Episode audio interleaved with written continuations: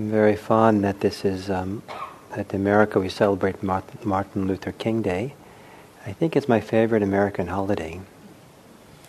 And usually I like to give a talk uh, somehow related to it, but I started a series uh, last week, and I thought I would uh, just continue with a series, and so uh, hopefully that's okay. So the series I'm talking about uh, next for next probably a couple of months is uh, the four foundations of mindfulness. It's the core teachings of our tradition of mindfulness practice, mindfulness meditation, and it lays out four different areas uh, in which we primarily practice mindfulness for the purpose of uh, awakening, for freedom, spiritual spiritual liberation, and um, and so the meditation that we teach here at Spirit Rock, at IMS, kind of the Western Vipassana scene, is all based on this one text called the Discourse, the Buddha's Discourse on the Four Foundations of Mindfulness. So I want to go through uh, the different instructions that this text gives over the next few months. There are 13 exercises in mindfulness that the text gives. And so some of them are well known and some of them are not so well known. So, um, to begin, uh, uh, say a few more things about mindfulness. I started with that last week. Uh, mindfulness uh, is a form of awareness, uh, attentive awareness, where the attention is clear enough to what's happening that we know what's happening. We rec- we're kind of present enough. We, we, we can be aware much of the day uh, in, a, in a kind of rudimentary way because we're busy with things and uh, we're not paying we're not paying attention, but we're aware enough not to run into people on the street and and uh, things like that. Uh, but uh, it doesn't really register, you know. So we're walking down the sidewalk and we don't bump into anyone because we're aware enough. But ask a block away, a block later uh, something about the people you passed. What people? you know, we don't remember what they look like, who they were, or hardly anything because we weren't really present for the experience in a clear, um, uh, reg- we weren't really registering in a clear way. And so this mindfulness um, as a form of awareness is a multifaceted mental capacity that um, I think of it like water, where water can take the shape of any container it goes into. So in the same way, our awareness can go in, can be put into any container of mind, uh, of attention, and it can morph and change depending on what's needed. And you get a sense of that from the similes that the Buddha used for mindfulness. One of the similes he used is that of a person standing on a high hill or a mountaintop or on a very high tower above the crowds and the masses and all the drama of our social lives. And somehow, from that vantage point, uh, there's a kind of uh, a non attachment. We're not swept away or caught up in the dramas of what's happening. I remember once many years ago um, uh, stepping outside on the deck of the, of the apartment I was living with with four other college roommates, and uh, they closed the sliding glass door. And my friends inside were having a very animated com- conversation. But because the sliding door was closed, I could not hear what they said but I could see their animation, their hands, and their facial gestures. And it was uh, kind of a eye-opening experience for me of watching and being really watching and seeing without being pulled into what was going on, and to be able to step back and kind of have this kind of obser- kind of a, the observation of a naturalist, just curious and interested in watching, but not pulled in. So this is, I think, what's being conveyed by the Buddhist idea that you would kind of be like on mountain mountaintop, uh, unattached, uninvolved, but watching it. If that's all we taught, that lends itself to the idea of excessive detachment, kind of aloofness from our experience. So then there's another simile that the Buddha gave for mindfulness. That's, and that is that of a, a surgeon who, before wanting to make an incision to go and take care of what's going on inside, would very would take his or her hands and very carefully probe uh, the skin and the feel, and kind of really get a sense of what's going on there. Um, and after a lot of careful investigation, might um, you know do the surgery. So the same way, mindfulness sometimes is not uh, distant or like a mountaintop, but it's right in the details of our life, right in the middle of our physical experience. Really, you know, getting close in and exploring it, investigating it, feeling away what's really there. And um, uh, this means really connected to our experience in a deep way. Um, and um, then there's a third simile, and that is of a gatekeeper uh, of, an, of a walled city. In the ancient times, they had walled cities, and everyone who went into the city would have to go through the gate. And the uh, job of the gatekeeper was to be attentive enough to see who came in and who went out of the city. And um, what was going on in the city, the gatekeeper didn't have to be so concerned about. What was going on outside the city, not so interesting. But right there where the gate is where the gatekeeper sits. And the gatekeeper can decide who gets to leave and who gets to come in. The, um, so mindfulness is a little bit like that, in that mindfulness sits right at the gate, the door the, the, of the present moment. The present moment doesn't have to concern itself with what's in the past. It doesn't have to concern itself in the, in the, in the future. It doesn't have to be concerned too much with what, what is not present and visible, and really connect here, right here. But if you're right here in the present moment, then you can you can see uh, what the inputs are, what the stimuli are from the world around you, and you can see for the impulses that come out of you. And you can see where they where they meet is in the present moment, and you can decide what you allow in, what you allow to receive and take in and register and be involved in, and what you allow to come out and engage in the world. And here, it's a, is, the simile is used for that mindfulness has a wisdom factor. That mindfulness isn't just a passive observation of phenomena, but also involves some choice about what we get involved in, what we, what we pick up, what we put down, right there at the gate, at the door of our experience. I can't under, underscore how important this idea is that the present moment is the gate. The present moment is a door for a really profound ex- uh, connection to our life as it is. And it's where we can make the most useful um, choices of what we do.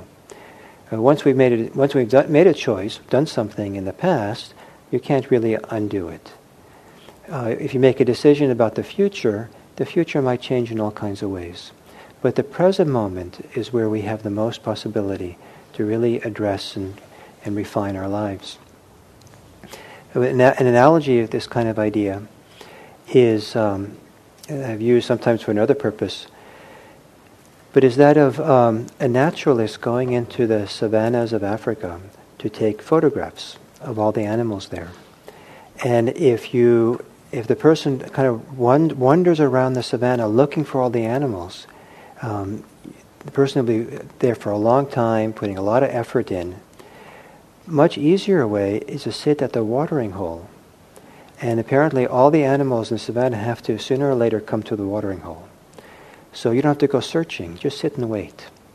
So, the same way, the present moment is our watering hole. It's a place we can get nourished and supported. And everyone has to come to the present moment sooner or later. And um, but if you just sit there at the present moment, everything you need to know, everything you need to react to and respond to, or just about everything, will become clear at least spiritually, for you know, spiritual life, the path we have. So to, mindfulness is the gatekeeper right there, seeing what goes on, what comes in and what goes out. Um, and then the fourth uh, simile, if uh, that seems like too much work to be the surgeon, probing and looking and doing, or a little bit too, you know, involved in everything, choosing who, who gets to come in and who gets to go out, what's supposed to happen. The, the fourth simile is that of a, a cow herder, someone who's herding cows, uh, at a time in a place where the cows can cause no damage. Apparently, actually, the text says the, all the rice crops have already been harvested. And so uh, the, the cow herder doesn't have to kind of keep the cows from eating the local farmer's rice plants. And so at that point, the, the cow herder can sit down and lean against a tree and be very relaxed and then have a, a, a, a wide angle view of the fields or the land to the forefront. And, um, and just enough awareness, just to know that where the cows are, what they're doing, but doesn't have to be too concerned about what they're going to eat, where they go, because not, they're not going to do any damage.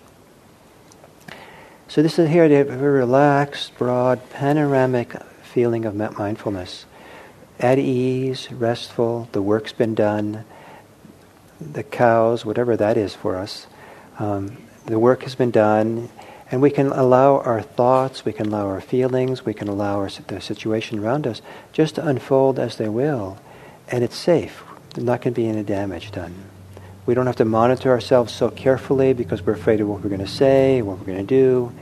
Um, uh, we're at ease and we're comfortable with ourselves, comfortable with uh, how our cows graze, or in our life, how it is. So these three, four different similes. One is kind of being a kind of a distant observer of experience. The second is being right in the middle of our experience, really close investigating. The third being the wide, wise discerner who can be present enough for experience to make choices about what to get involved in and what to say and what to do. And the fourth is one of, uh, is meant to be one of more spiritual maturity, someone who is at peace, has become wise, who just has no inner conflicts or drives that can get them in trouble with the world. And so you need to be mindful, but it can be much more easeful at rest, leaning against a nice tree, allowing the um, you know allowing your thoughts and your feelings to come and go, roam around as they do, uh, uh, confident they're not going to cause any damage and problems. So four different uh, ways in which mindfulness works, in which it can, it can be it can work. And so at different times, uh, mindfulness or attention can be used in these different ways.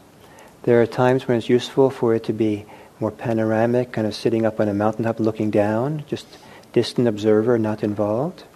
Other times you want to be involved. Other times you want to be involved right there to make decisions. And uh, sometimes, sometimes you don't have to do anything. Just sit back and panoramic and just kind of a general sense of how things are. Which of those four are useful? Uh, not only depends on what's going on inside of you, where you're at, but it might also, it might also depend on what's going on in the world around you. And the nature of mindfulness of awareness morphs and changes all the time depending on causes and conditions around us. And so we have to, part of mindfulness practice is to know how to switch and change the kind of attention we're using depending on what's needed in the moment. Okay? So, how do we develop this kind of functional mindfulness, useful attention awareness? And this is the task of these four foundations of mindfulness. And it begins with the first exercise, which is mindfulness of breathing.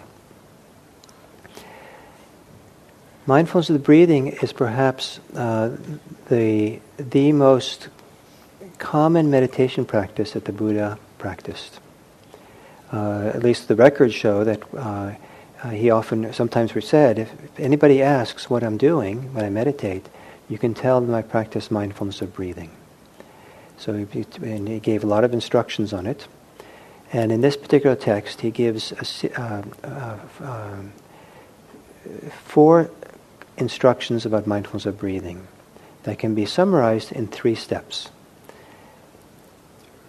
And they are um, recognize that you're breathing, experience it fully, and then relax. I think that's great. Recognize, feel, and relax. And that's a nice way of looking at mindfulness practice in general. If you want to develop this capacity of attention to be effective and helpful in your life, uh, one way to develop that uh, capacity is to do those three steps. recognize what's happening in the present moment, experience it, feel it fully, take time to really grok it, to really kind of sense it and be with it. Don't rush to judgments, don't rush to get rid of something, don't rush to hold on to it. Uh, really allow it to be there uh, in a simple way and really get to know it well. And then relax. So, how this works with breathing in this text, the Buddha first says um, uh, when you're breathing in a long in breath, know that you're breathing in a long in breath. When you're breathing out a long in breath, know you're breathing out a long out breath. So breathing in long, breathing out long. Know, know that you're doing it. It's a very simple recognition of the basic experience of breathing. When you're breathing in a short in breath, know it's a short in breath. When you're breathing it out a, a, a short out breath, know you're breathing out a short out breath. How I understand this is that you just get to just recognize the breath that is as it is. Just a simple experience of breathing. This does a number of things. Probably the most pronounced thing it does is because breathing is always in the present moment, if you're present for your breathing, you'll be in the present moment.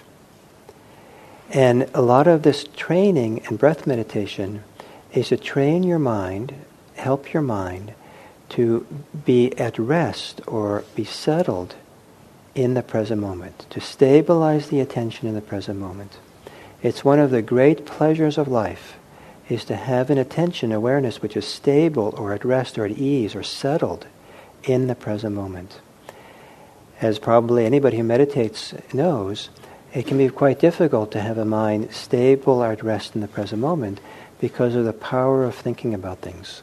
We're thinking about the future, the past, our fantasies, our desires, our aversions, our resentments, our regrets, all kinds of things going on, telling stories, our conversations. And we're not quite, you know, the awareness is not stable. Maybe we bring our attention to the present moment for a moment, and then we kind of ricochet off. We come back to the present moment, and then soon enough we find ourselves surprised that we're off on some kind of tangential uh, thought, thought train, far from where we were. We come back, and then we start thinking about it again. We come back to the present moment, and then we start thinking about something else. Come back, and then we're not thinking so much, but now we're just feeling a lot, just storms of emotions, and we're kind of lost in the storms of emotions. The attention is not stable here. so the idea is to cultivate the capacity so the mind, the attention is just happy to be, or contented, just to be fully here in this moment. and be content to do that. So the forces of this is boring, forces of this is not effective, this is not helpful, I have important pe- things to do, people to meet, uh, things to run away from. I, you know, I can't just sit here and do nothing. There's very powerful forces some of us have that uh, prevent us from just sitting here and nominally what looks like do nothing. Just sit here, be here, be in the present moment. so that uh, uh, we're starting to uh, we come, notice the in breaths and the out breaths. Notice the quality, the character, the quality or the character of your breathing is a way of being in the present moment and slowly helping the mind to rest or let go or let go of the forces of distraction, let go of the strong tendency to be somewhere else. We have to let go over and over again. Come back. Be here. We go off, come back, be here with the breath. Slowly, the strength of thinking about other things decreases. Slowly we relax, slowly we settle in. Slowly the capacity for focused attention becomes stronger. And so a number of things start happening, settling, strengthening, developing. So over time, the mind settles and becomes stable here. And when it becomes stable here, then we have greater capacity to shift and change the awareness as it's needed. Sometimes it's this overview, sometimes it's the probing, sometimes it's the gatekeeper, sometimes it's the cowherder, just kind of panoramic, relaxed view. But the ticket to be able to do that is to have the attention stable. It's kind of like you know, they, they use the uh, ancient world. They use the analogy of training a horse, and uh, for training the mind, and um, a wild horse that you capture can, um, for most of us, we couldn't ride it without hurting ourselves, probably being thrown off. But if you slowly tame the horse, after a while, the horse can be used. And you can do wonderful things with horses. They can be very useful.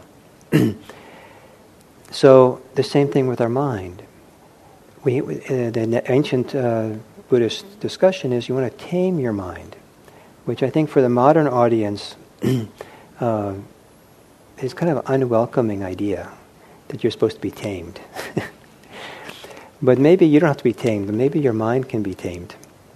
You know, but the horse is supposed to be this majestic, wonderful animal and so to tame your mind, so your mind can be useful, so you can do these amazing things with your mind. An untamed, an untamed mind is dangerous, just like an untamed a, a horse is dangerous to ride, an untamed mind is dangerous to use. And the way we tame the mind is to help it become settled or stable here in the present moment. It takes a while to that to happen. As it begins to happen, it happens gradually over time. It's more of a matter of a degree than it is, you know, all at one, all at once. at some point, uh, we come to the next stage of mindfulness of breathing, and this is as we're breathing and feeling the, the rhythms of breathing, the expansion and contractions of the body, the different sensations that come and go as we breathe. And the mind gets more and more settled here in this body in this present moment then we, what becomes available to us is to feel our body more fully, to feel our embodied existence, to start noticing what's happening in our shoulders, in our belly, in our chest, in our hands, in our face. The tremendous amount of our lived life happens through our body. And if we're distracted and thinking a lot or eh, caught up in whatever we're doing, it's very easy to live a life and not be in touch with the body, not feel it, sense it, be present for it. One of the movements we're trying to do to have this strong, stable, present moment awareness is to begin to settle the attention not only in the present moment, but in our present moment embodied life, present moment physical experience of being right here. Again, there can be a lot of protests because the body is not your bank account. your body is not, you know, getting more work done at work your body is not, you know, it's a lot of things that the body can, is left behind because it doesn't seem to be very helpful. Um, but in Buddhism, in Buddhist practice, uh, to um, the, the, the, the, the gates to the kingdom, if you may, open up when we're settled in our physical body. So as we start breathing and get into the breath more and more, it tends to open up to a heightened awareness of what what's going on in our body both that which is uncomfortable and that which can be very comfortable to feel. And so the instructions are at that point to keep breathing in and breathing out, but as you do so, to experience the whole body, to feel the whole body, what's going on. And that's partly just happens by itself naturally as we settle in, but also the instructions, you can also kind of direct your attention to start being more aware of the body and take in all the sensations and feelings and things going on in the body. And then as we become quite familiar with our physical experience of breathing, physical experience of being in a body, only when we're quite familiar with it, then the, the last instruction is relax. The more technical language in the, in the discourse is tranquilize the bodily formations. Tranquil, tranquilize bod- bodily formations are those physical formations, physical um, constructs that are in our body that are there because of what we do with our minds and our thoughts. So if I'm, if I'm, uh, you know, uh, you know, filled with desire and I want something, and my eyes get really focused and my jaw gets set and my, I lean forward, all those muscles that operate to have those eyes and jaws and body kind of set that way, those are called mental formations. The, the body is formed or shaped or constructed or kind of active in a certain way based on the mind.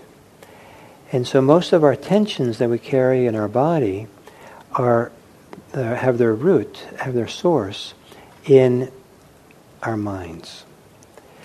And so that's what we're instructed to relax. Relax the mental formations, I mean, the, the physical formations. Relax those tensions in our body that come from what we do with our minds. So, and we become more aware of them because in the earlier part of this exercise, we become more sensitive to what's going on in our body. We start taking in, we see the information of where we're tense, where we're held, where we're twisted, and then relax, soften. For many people, the fact that uh, the, uh, the breathing in and breathing out is one of the great ways to support and help the relaxing of the body. So just keep breathing. Breathe with the tensions. Relax. Soften the belly. so it begins by becoming familiar with the breathing, recognizing how you're breathing. In the process of doing that, training the mind to be more and more in the present moment. As we do this, we learn a lot about ourselves. We learn a lot about the forces that take us away from the present moment, our judgments about the present moment, our values and what we think is really important. All the things that are kind of centrifugal force away from the present moment.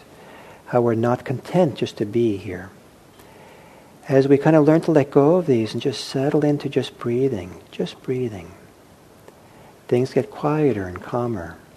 And as they get quieter and calmer, we tend to become much more aware of our physical life. As we become aware of our physical life, the instructions are first and foremost just to get to know it, recognize it. And this is very important because some people rush to try to change things. They're in a hurry. I'm going to get this concentration down quickly. There was a kind of a, a little bit funny video made at Spirit Rock Meditation Center many years ago. Some it was kind of a kind of a joke of a person who went on a meditation retreat, and uh, after the first meditation on the retreat, or during it really, uh, he left the meditation hall to call his girlfriend, and he said, "Oh, it's great," you know, um, and they. Uh, you know, we had this 45 minute period of meditation, but I nailed it in 10 minutes.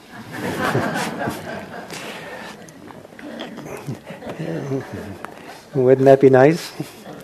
Nail it in 10 minutes, and then you, you know, there's more things you can do. So meditation is very inefficient because you have a lot of important things to do in life, right?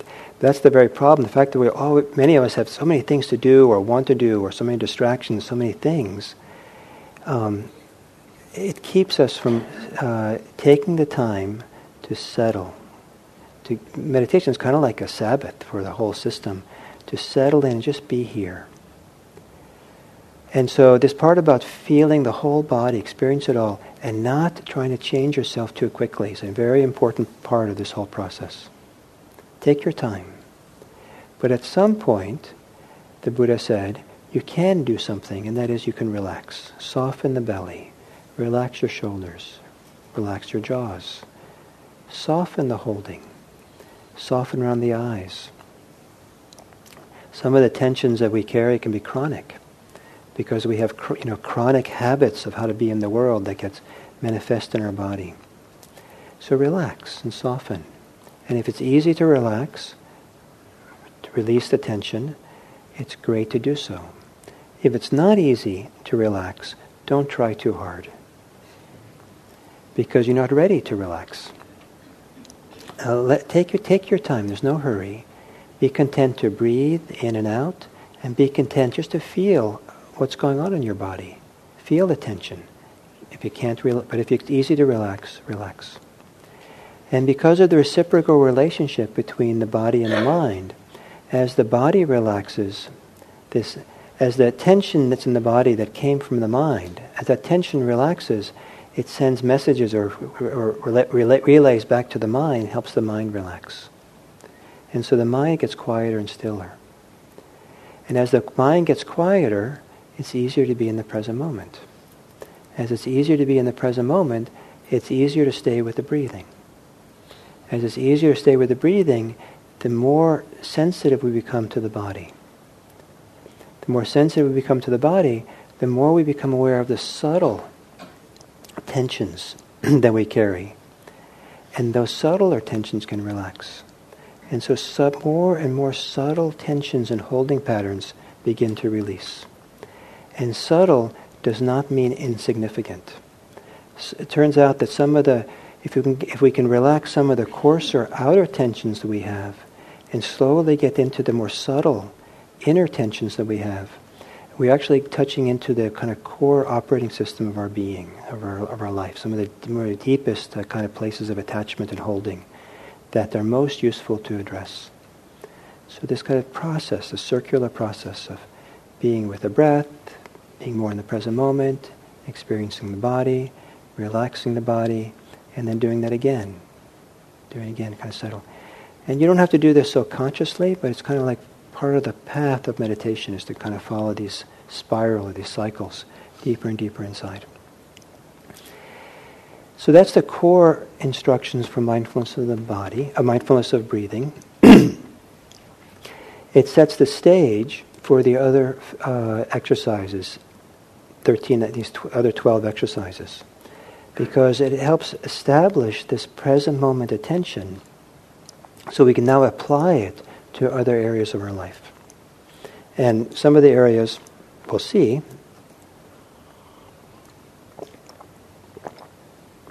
some of the areas that I'll talk about are uh, other aspects of our body. Um, um, six of the exercises of the 13 have to do with mindfulness of the body. And then uh, feelings with mind states, and then uh, the inner mental processes that kind of run the whole show. so, um, so this is the beginning, mindfulness of breathing. And um, I want to say that mindfulness of breathing is not necessarily the the best meditation practice for everyone.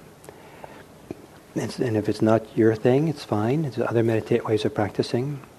But for most people, it's a fantastic meditation practice. Um, it, they say in the ancient texts that's the one that's most applicable for most people. It's uh, most useful. And um, my teacher in Japan, meditation teacher in Japan, he said that all of Buddhism will open up for you if through mindfulness of breathing. Just everything you need. To, everything you need. To, he said everything you need to know about Buddhism will become evident through mindfulness of breathing. Isn't that great? Plug for mindfulness. So with that, um, we have about six minutes left before nine. If any of you would like to ask any questions or have any comments, you're welcome to do so. If I can clarify any of this. Yes, Phil.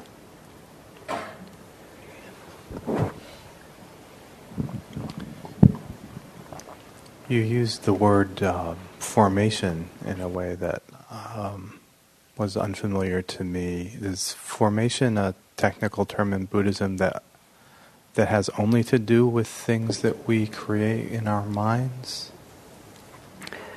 The word is sankhara, and uh, the kara of sankhara means to do or to make, to make. And the sun is a prefix meaning uh, with, to, to make with. So, um, and so some people to trans- try translating as constructions, with structure, with structure, with something that's uh, built up. Um, often it's translated as conditioned things that are conditioned are, are there because of pre-existing conditions.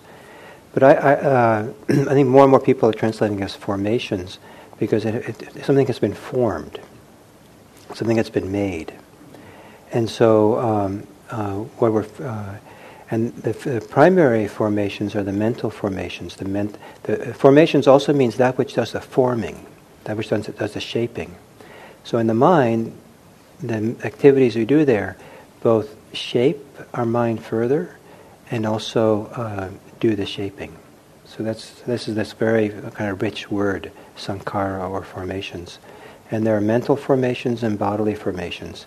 And how I understand bodily formations is it's those uh, constructs, the shaping of our body that happens because of what goes on in our mind. Does that make sense? Or you want to ask more?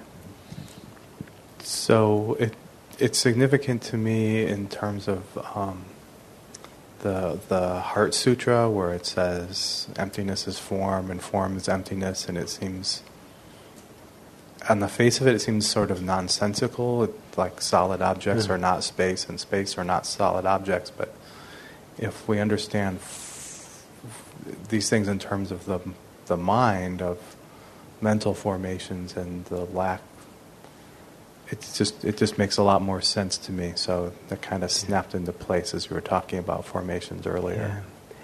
The um, one way to understand the Heart Sutra, what you're talking about, uh, in general, is Buddhism is not so much discussing what's in the world, but it's only interested in that uh, the, the kind of the, what's happening at the gate, which is the moment of experience. So how we experience things and and and when, when you and so the experience of things are empty, of inherent existence. They're empty of permanence. There's there's something insubstantial about what happens at the place of experience. So like uh, this glass here, you know, at least probably I hope, at least for a few more months or a few more years, it's you know going to be around. so its, its impermanence is kind of far in the future. I hope. So for the time being, it's here. But my experience of the glass is constantly shifting, is fickle, is changing, and I'm feeling it, I'm talking about it, I'm talking to you, I'm wondering if you get what I'm think, talking about. My mind's going back and forth, kind of exploring all this. And I'm not completely settled on the glass. I lose touch with it periodically as, was, as we're sitting here talking. The experience is ephemeral. So it turns out that once we kind of begin resting in the present moment more and more, we're no longer resting in concepts so much, and we start tuning into the very fact that experience itself is a fascinating kaleidoscope, ephemeral, shifting, changing phenomena. And all the things that we thought were solid turn out they're not quite solid the way we thought. They don't, they don't not exist, but they don't quite exist either. There's kind of, the, Buddha called it the middle, the, the middle place between existence and non-existence where the nature of our life as we experience it the at the gate, where we, the only place we can experience, really experience it is, um, is empty. Make sense? Mm-hmm. One more, especially if I can be quick with an answer.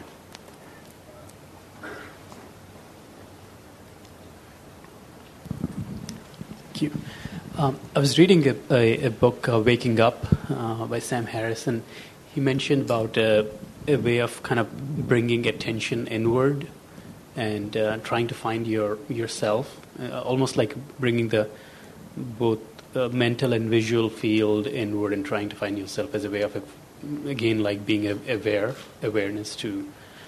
Um, and then he also mentioned that it helps at some point of, uh, uh, at, some stage to have a like a, a Dzogchen teacher or someone who can help you like point you to the lack of like non-existence of self. So I'm curious, and, and I'm I'm kind of still learning these things. So I'm curious what you think about it, about the attention, uh, uh about about awareness uh, of not having self and the need of a teacher to show that in the practice. Yeah. Well, uh, to follow up on this uh, discussion about formations, um, another way of talking, using the word, uh, translating the word sankhara is as activities. There's mental activities, and we have a whole series of mental activities operating all the time. And um, so, if I'm uh, wanting to have another sip of water, that's a there's a mental activity of desiring water, thinking about water, and all that.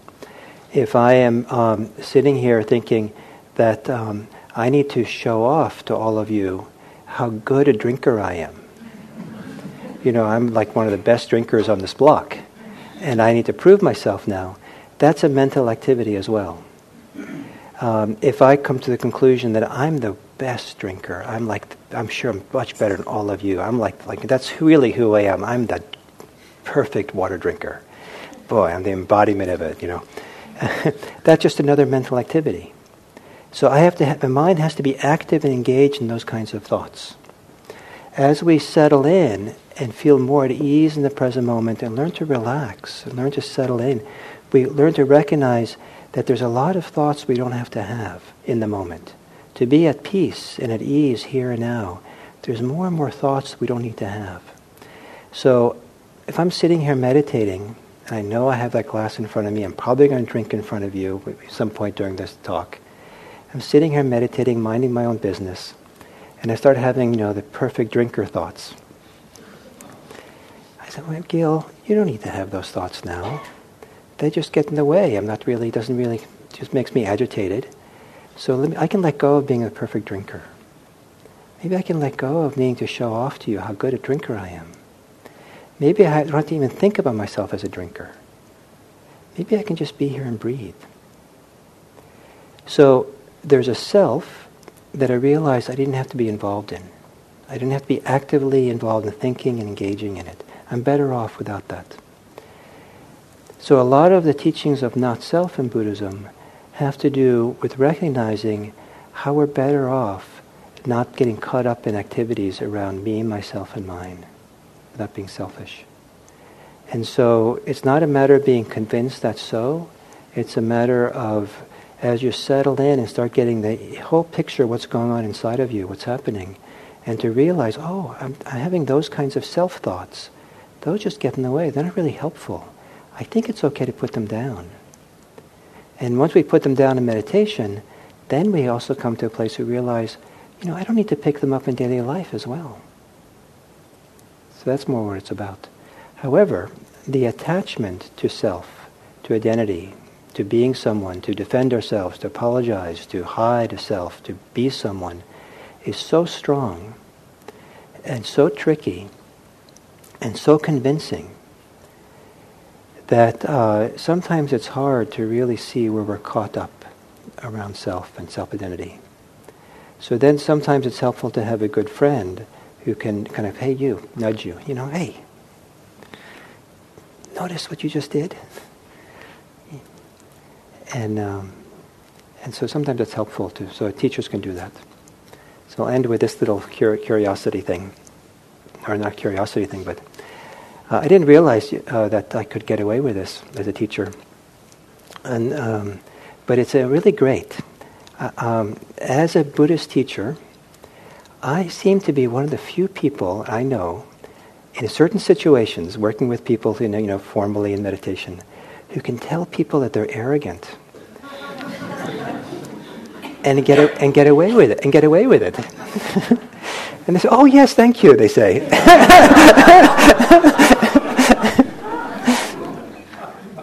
well, you know, because it's, it's, I do it, you know, hopefully out of care for people, compassion, and su- I'm there to support people. And it's like pointing out, you know, there's this thing that you're doing, you know, and it's a kind of a strong word, right? Arrogant, it gets their attention. But I'm trying to help and help them to look at an area that they haven't looked at themse- yet themselves. And they say, oh yeah, and then they can look and see how that's a mental activity that's not needed. So, um, so now you're all warned. Okay, so thank you all.